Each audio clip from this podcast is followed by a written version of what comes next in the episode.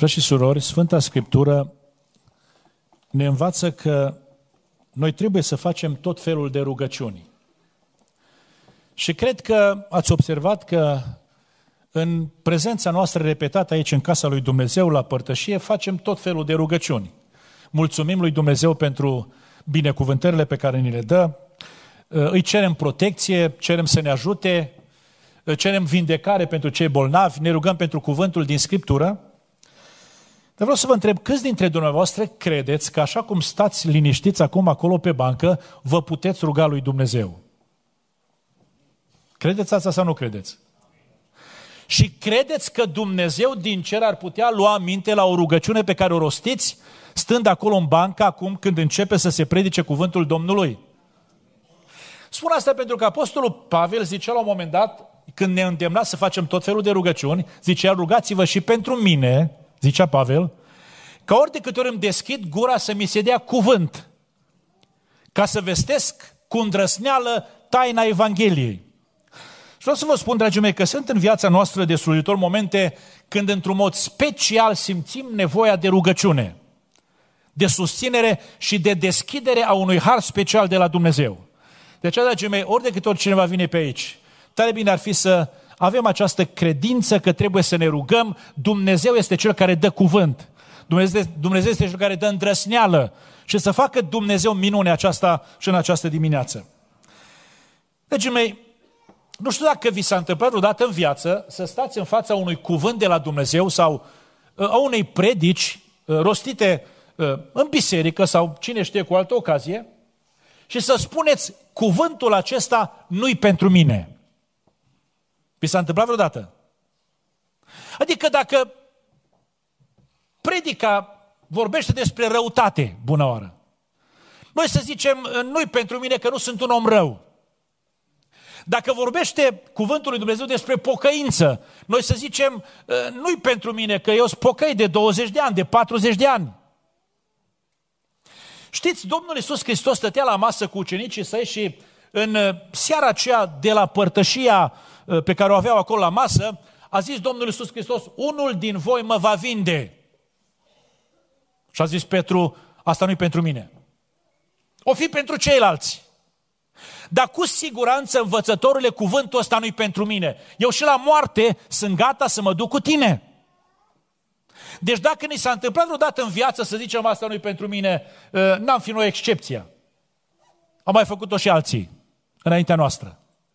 Când Domnul Iisus Hristos a spus uh, la un moment dat o pildă, a zis uh, Petru, învățătorule, pentru noi o spui?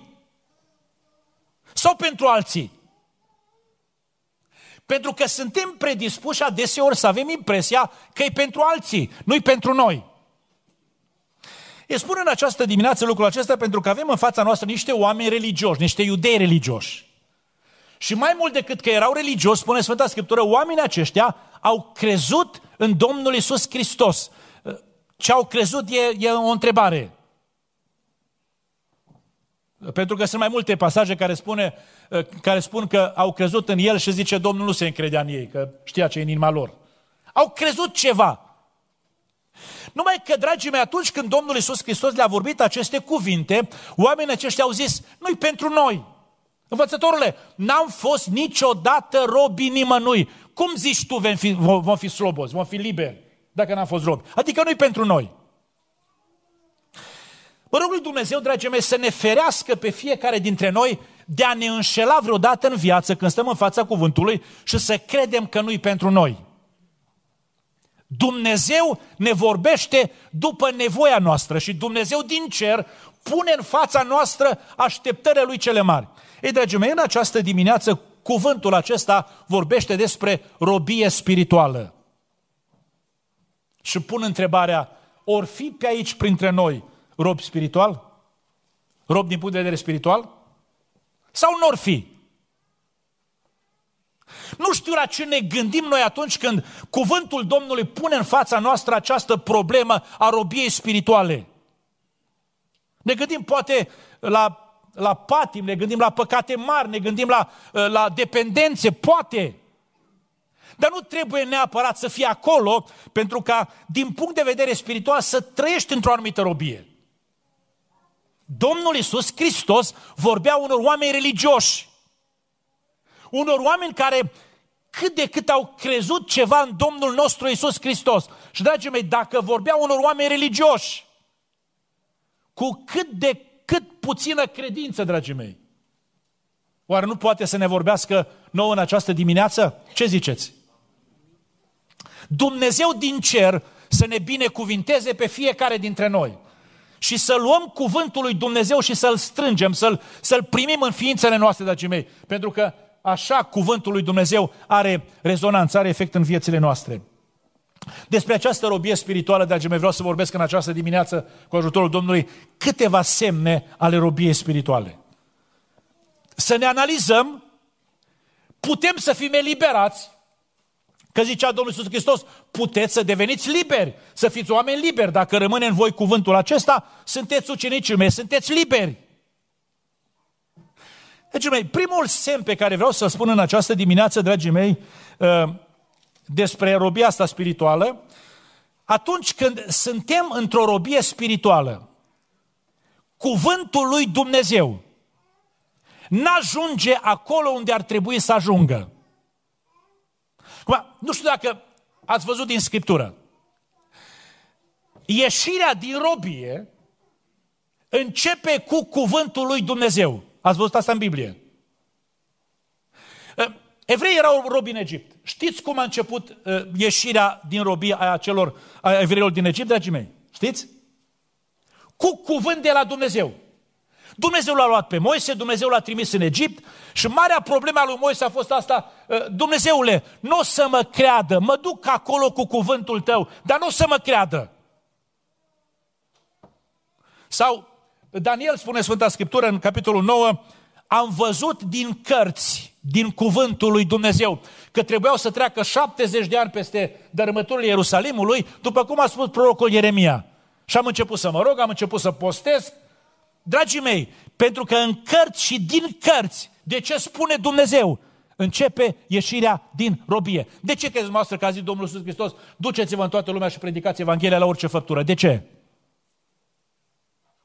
Ca oamenii să poată ieși din robia spirituală.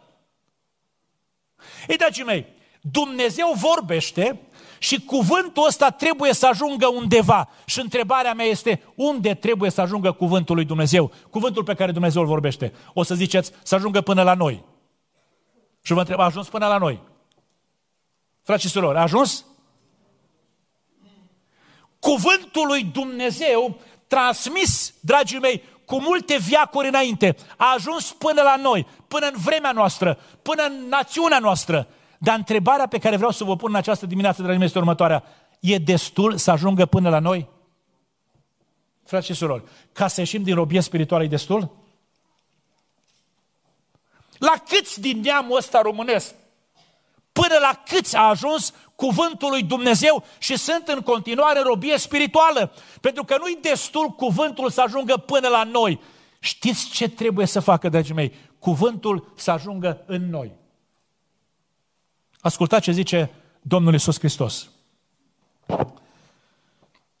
Știu că sunteți sămânța lui Avram, dar căutați să mă omorâți pentru că nu pătrunde în voi cuvântul meu.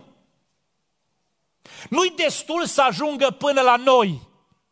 Dacă cuvântul lui Dumnezeu ajunge până la noi și venim la biserică și ascultăm predică și poate ne place predica, una sau alta, dragii mei, și plecăm de aici fără să pătrundă în noi cuvântul lui Dumnezeu, suntem încă în robie spirituală. Avem nevoie să pătrundă noi. Și poate întrebați, unde în noi? Frați și surori, unde să pătrundă noi? Cuvântul lui Dumnezeu. Trebuie să pătrundă la mintea noastră. Să pătrundă în mintea noastră. Dar pentru ca să pătrundă în mintea noastră cuvântul lui Dumnezeu, noi trebuie să acordăm atenție. Adică să ne putem detașa de orice altceva și să acordăm atenție vorbirii lui Dumnezeu. Ce spune Sfânta Scriptură? Și am avut textul acesta, uh, nu, nu, cu foarte mult timp în urmă, că uh, Marta avea o soră, o chema Maria. Știți prin ce se deosebea Maria de Marta? S-a așezat la picioarele Domnului și asculta cuvintele, adică îi acorda atenție. Noi suntem aici în casa lui Dumnezeu, dragii mei, înaintea lui Dumnezeu, înaintea vorbirii lui Dumnezeu. Suntem dispuși de fiecare dată să acordăm atenție? Ce ziceți? În Vechiul Testament spune Sfânta Scriptură că Samuel, băiatul acela ce a fost dus de mama lui Ana la, la cortul lui Dumnezeu și avea acolo o chilie probabil a lui, unde, unde se odihnea și unde învăța din legea lui Dumnezeu. A auzit într-o noapte o strigare, Samuele, Samuele! Și a dat busna la, la uh, uh, Eli, care era un fel de judecător în vremea aceea, și a zis, a venit că m-ai chemat. Și a zis, Eli, nu te-am chemat, du-te și te culcă. Și se duce să se culce și din nou vocea aceea, Samuele, Samuele! Și iar dă buzna la, la, la Eli. Și iar îi spune, du-te și te culcă. A treia oară. Și a treia oară când se duce, Eli zice, o fi Dumnezeu pe aici. Și a zis către Samuel, auzi, dacă mai auzi strigarea asta, zi așa, zi cuvintele astea. Vorbește, Doamne, că robul tău ascultă. S-a dus să se culce. Și din nou vine strigarea asta, dragii mei. Și Samuel zice, vorbește, Doamne, că robul tău ascultă. Mă vreau să vă întreb, putea Dumnezeu să vorbească de prima dată? Sau e nevoie să acorzi o anumită atenție? S-ar putea ca în biserica asta, dragii mei, când se predică cuvântul lui Dumnezeu, pentru unii Dumnezeu să vorbească și pentru alții Dumnezeu să nu vorbească. Pentru că nu suntem dispuși să acordăm atenție și să intre cuvântul până la mintea noastră. În fapte, capitolul 10, stă Cornel în fața, în fața uh, lui Petru și zice așa, bine ai făcut că ai venit. Am trimis după tine să vii și bine ai făcut că ai venit. Suntem aici înaintea lui Dumnezeu. Să ascultăm tot ce ți-a poruncit Dumnezeu să ne spui. Adică suntem atenți. Dragii mei, cuvântul nu-i destul să ajungă până la noi, să treacă pe la urechea noastră. Trebuie să pătrundă în noi cuvântul lui Dumnezeu ca să ieșim din robia spirituală. Și trebuie să pătrundă până la mintea noastră. Dar trebuie să pătrundă și până la inima noastră. Acolo unde, dragii mei, este cumva sediul emoțiilor, sentimentelor noastre. Să fim cumva străpuși în inima noastră de cuvântul lui Dumnezeu. Se mai poate întâmpla minunea asta astăzi, să ne străpungă cuvântul lui Dumnezeu în inimă? Ați avut careva experiența asta vreodată? Sau n-ați avut, dragii mei? În ziua cinzecimii, când Petru s-a ridicat și a început să predice cuvântul lui Dumnezeu, spune Sfânta Scriptură că mulți de acolo au rămas străpunși în inima lor,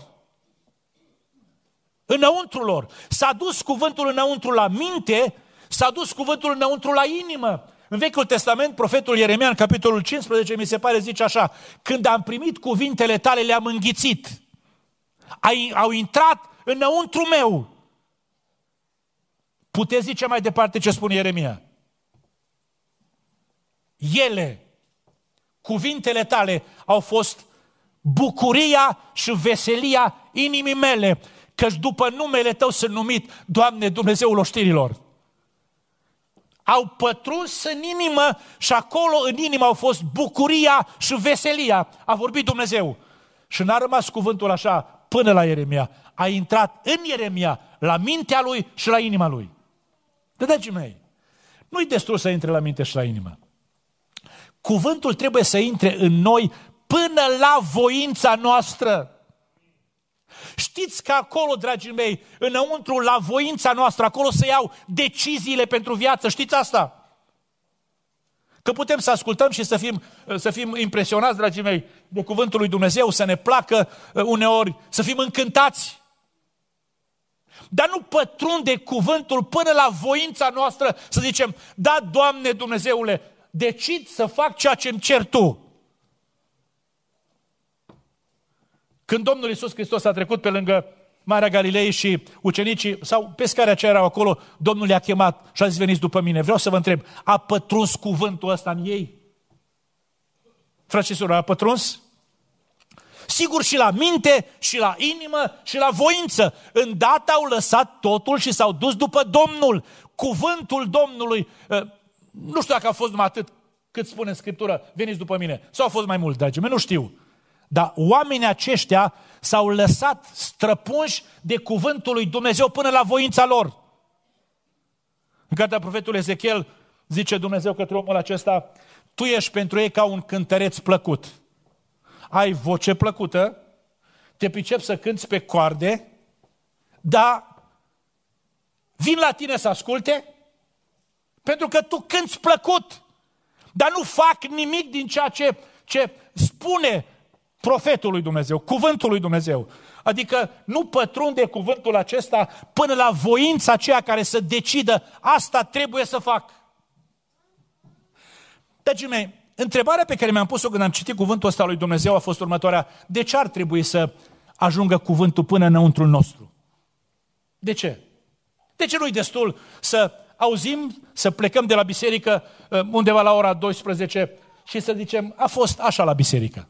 De ce nu-i destul? De ce trebuie să pătrundă înăuntrul nostru cuvântul lui Dumnezeu, dragii mei? Și ar trebui să, să ne deschidem întotdeauna mintea și inima spre cuvântul lui Dumnezeu. De ce trebuie să pătrundă înăuntru? Știți de ce?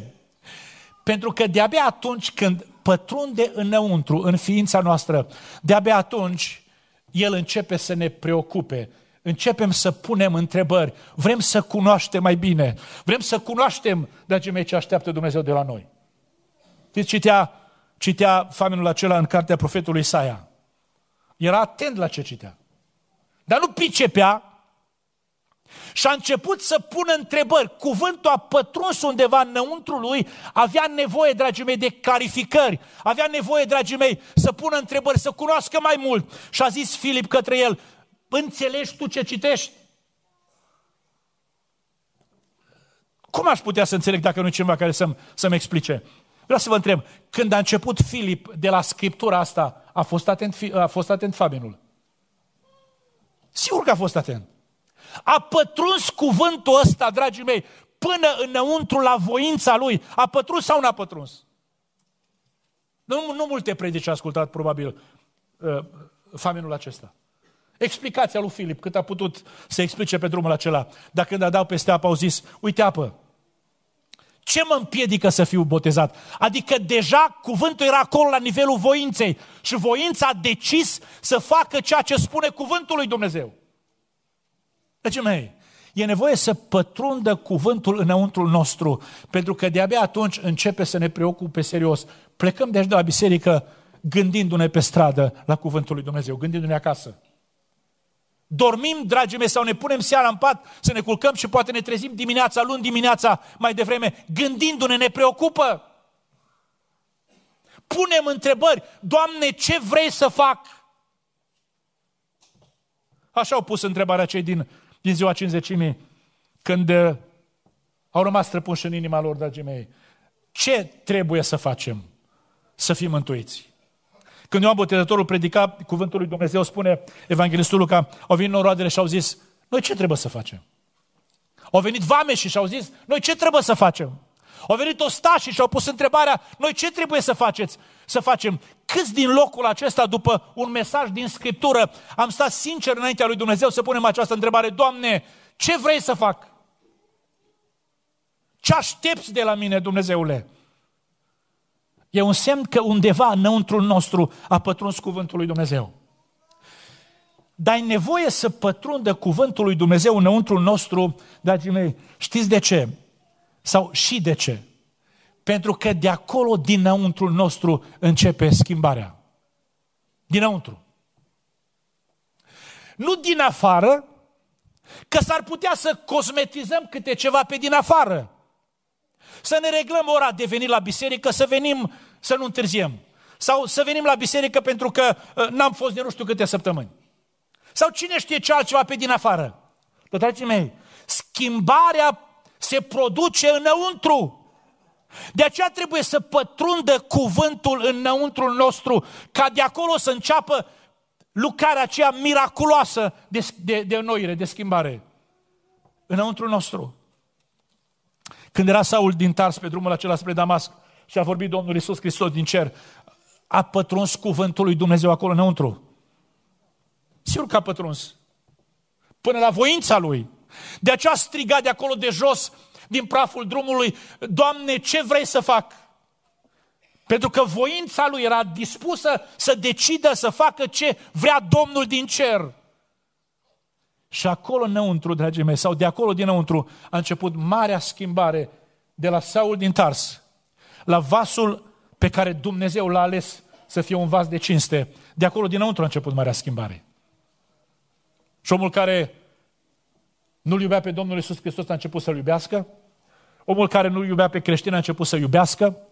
Omul care, care uh, vrea să fie uh, remarcat prin ce face el pentru, pentru, pentru religia uh, neamului lui, a început să fie, dragii mei, gata să se sacrifice pentru Evanghelia Domnului nostru Isus Hristos. De acolo, dinăuntru, a început această schimbare. Dragii mei, când suntem în această robie spirituală, cuvântul lui Dumnezeu n-ajunge acolo unde ar trebui să ajungă. Și acum rog lui Dumnezeu să ne ajute să ne verificăm, pe fiecare, să ne verificăm fiecare dintre noi. Ajunge cuvântul lui Dumnezeu acolo unde ar trebui să ajungă.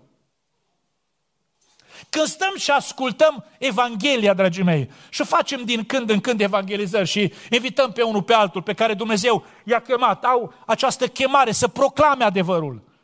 Și stăm aici. Și de unii ne place, de alții nu ne place. Întrebarea este, stăm cu inima deschisă să pătrundă înăuntrul nostru până la nivelul voinței noastre. Să decidem pentru Dumnezeu, să decidem ce așteaptă Dumnezeu de la noi. Că dacă nu ajunge până acolo, încă suntem într-o robie spirituală. Nu pătrunde în voi cuvântul meu, le spunea Domnul Iisus Hristos unor oameni care erau în robie spirituală. În al doilea rând, dragii mei, când suntem în această robie spirituală, ne bizuim pe suficiența tradiției religioase. Spuneam, oamenii aceștia erau religioși și Domnul nu contestă religiozitatea lor. Spuneau ei, noi suntem sămânța lui Avram. Avem o tradiție care vine de la Avram. Că asta înseamnă tradiție religioasă, un uh, sistem de credințe și de practici care se transmite din generație în generație. Acum vreau să vă întreb, avem noi tradiția noastră religioasă? O avem sau nu avem, frații mei? Și tare ni dragă. Ascultați-mă. Eu nu vreau să spun că tradiția religioasă nu are rostul ei, nu are rolul ei. Să transmitem din generație în generație anumite valori. Dar când ne bizuim pe tradiția religioasă, suntem încă într-o robie spirituală. Știți de ce? Pentru că tradiția religioasă nu rezolvă problema păcatului voi sunteți încă în păcatele voastre, zice Domnul cu o anumită ocazie. Știți, oameni religioși, oameni foarte religioși, pot fi la fel de foarte păcătoși. Sau nu credeți lucrul acesta? Credeți sau nu credeți, dragii mei? Vreau să credeți. Oameni foarte religioși pot fi foarte păcătoși. Păcatul este problema tuturor oamenilor. Scrie Apostolul Pavel, Efesenul, capitolul 2, voi erați morți în greșelile și în păcatele voastre în care trăiați odinoară după mersul lumii acesteia, după Domnul puterii văzduhului, a Duhului care lucrează acum în fiii neascultării. Și ascultați, între ei eram și noi toți odinoară. Toți pricepeți ce înseamnă toți. Asta e problema tuturor oamenilor din această lume. Și păcatul este împotriva lui Dumnezeu. Orice păcat este împotriva lui Dumnezeu. Chiar dacă se numește hoție, chiar dacă se numește curvie, chiar dacă se numește înșelăciune, chiar dacă se numește ură, este împotriva lui Dumnezeu. Despre cei din Sodoma spune cuvântul lui Dumnezeu în Vechiul Testament, în Cartea Genesa, că erau din calea afară de răi și păcătoși împotriva lui Dumnezeu. Împotriva lui Dumnezeu. Când David a păcătuit, uh, uh, luând-o pe Baceba, dragii mei, spune Sfânta Scriptură că a stat înaintea lui Dumnezeu și a zis împotriva ta. Numai împotriva ta am păcătuit. Dacă orice păcat este împotriva lui Dumnezeu, știți că Dumnezeu mai devreme sau mai târziu reacționează cu privire la păcatele noastre. Știți asta, dragii mei? Zicea, zicea David în psalmul pocăinței, în psalmul 51, împotriva ta, numai împotriva ta, așa că vei fi drept în hotărârile tale și fără vină în judecățile tale. Și în psalmul 32 zicea, mi se topeau oasele de gemetele mele necurmate, căci mâna ta apăsa zi și noapte asupra mea. Dumnezeu reacționează, mai devreme sau mai târziu. Întrebarea este, dacă am păcătuit împotriva lui Dumnezeu, dragii mei, cum rezolvăm problema păcatului? Suficiența tradiției religioase îți spune, faci asta, împlinești asta, te duci acolo, ții asta și ai rezolvat problema. Eu nu vreau să spun, dragii mei, că până oară postul nu are valoare, mersul la biserică nu are valoare, dănicea nu are valoare, faptele bune au toate valoare. Și învățăm pe copiii noștri, generația care vine după noi, și să postească, și să se roage, și să meargă la biserică, și să facă dărnicie, dar nu le rezolvă problema păcatului. Nu știu dacă mă înțelegeți. Tradiția religioasă nu rezolvă problema păcatului, ziceau oamenii aceștia care se așezau liniștiți pe tradiția lor religioasă. Noi suntem sămânța lui Avram, n-a fost rob niciodată nimănui. Și Domnul Iisus Hristos, oricine trăiește în păcat, este rob al păcatului, chiar dacă are tradiție religioasă. Cum rezolvăm problema păcatului? Dragii mei, singura posibilitate de a rezolva problema păcatului este pocăința și jertfa Domnului Isus Hristos. Cunoașteți altă cale? Cunoașteți altă cale, dragii mei? Niciuna. Oamenii din Scriptură care și-au rezolvat problema păcatului, oricât de grav ar fi fost păcatul acela, oamenii aceia au trecut prin procesul pocăinței. Și ascultați-mă, dacă nu trecem pe acolo, suntem în continuare într-o robie spirituală. A zis David în Psalmul 32, atunci am zis, îmi voi mărturisi Domnului fără de legile mele. Și tu ai iertat vina păcatului meu. Adică mi s-a rezolvat problema păcatului. De aceea, dragii mei, când stăm înaintea lui Dumnezeu și vrem să ieșim din această robie spirituală, nu trebuie să ne bazăm pe tradiția noastră religioasă care ne spune fă asta, fă asta, fă asta. Fă-le! Dar păcatul nu rezolv prin tradiție religioasă. Păcatul rezolv prin pocăință. Și sângele Domnului Iisus Hristos ne curățește de orice păcat. Slăvit să fie numele Domnului. V-am spus despre David, fiul risipitor când și-a conștientizat starea lui gravă în care se găsea, aproape să moară. Și-a zis în sinea lui, și-a zis în sinea lui, știu ce o să fac. Cum o să-mi rezolv problema asta? Ei, cum o să ți-o rezolvi? Că ai trăit în mizerie. Ai trăit în fără de lege. Ai trăit uh, ignorându-l pe tata și, și regulile lui. Sfidându-i autoritatea. Ai trăit cum ai vrut. Cum îți rezolv problema? Știu ce am să fac. E noastră, știți ce o să faceți sau ce trebuie să faceți? Frați și surori, știți ce trebuie să faceți să ieșim din, dintr-o robie spirituală dacă suntem în robie spirituală? A zis, știu ce o să fac. O să mă duc acasă la tata și o să-i spun, am păcătuit împotriva cerului și împotriva ta. Te rog, primește-mă. Nu merit, n-am merit, nu, nu ca fiu, dar primește-mă. Și dragii mei, pocăința asta i-a rezolvat problema mizeriei din viața lui. Și a zis tata către el, te primesc nu ca pe rob. Pocăința asta te-a scos din starea de robie. Pocăința asta te-a readus în starea de fiu și fac sărbătoare pentru că ai fost mort și acum ești viu. Ai fost pierdut și ai fost găsit acum. Fac sărbătoare. Dragii mei, când suntem încă într-o robie spirituală, ne mulțumim cu suficiența tradiției religioase, cu mersul la biserică, cu mersul de la biserică, cu o perioadă de post și de rugăciune. Cu slujbele de la biserică, cu sărbătorile, cu evenimentele speciale, cu sărbătorile. Tradiția religioasă nu ne scoate din robie spirituală, nu ne rezolvă problema păcatului. Dumnezeu din cer să ne binecuvinteze, dragii mei, să pricepem că trebuie să ne bizuim pe Domnul Isus Hristos, pe jertfa de la Calvar și cu pocăință să venim la Dumnezeu, că s-ar putea să fim în biserica lui Dumnezeu, oameni foarte religioși, dar care n-am ieșit încă din robia spirituală. Mai spun foarte repede încă un lucru și pe scurt, dragii mei.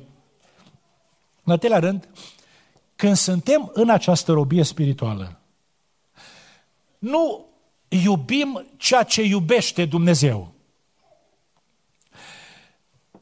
Cei care sunt într-o robie a păcatului, știți că iubesc păcatul. Știți asta?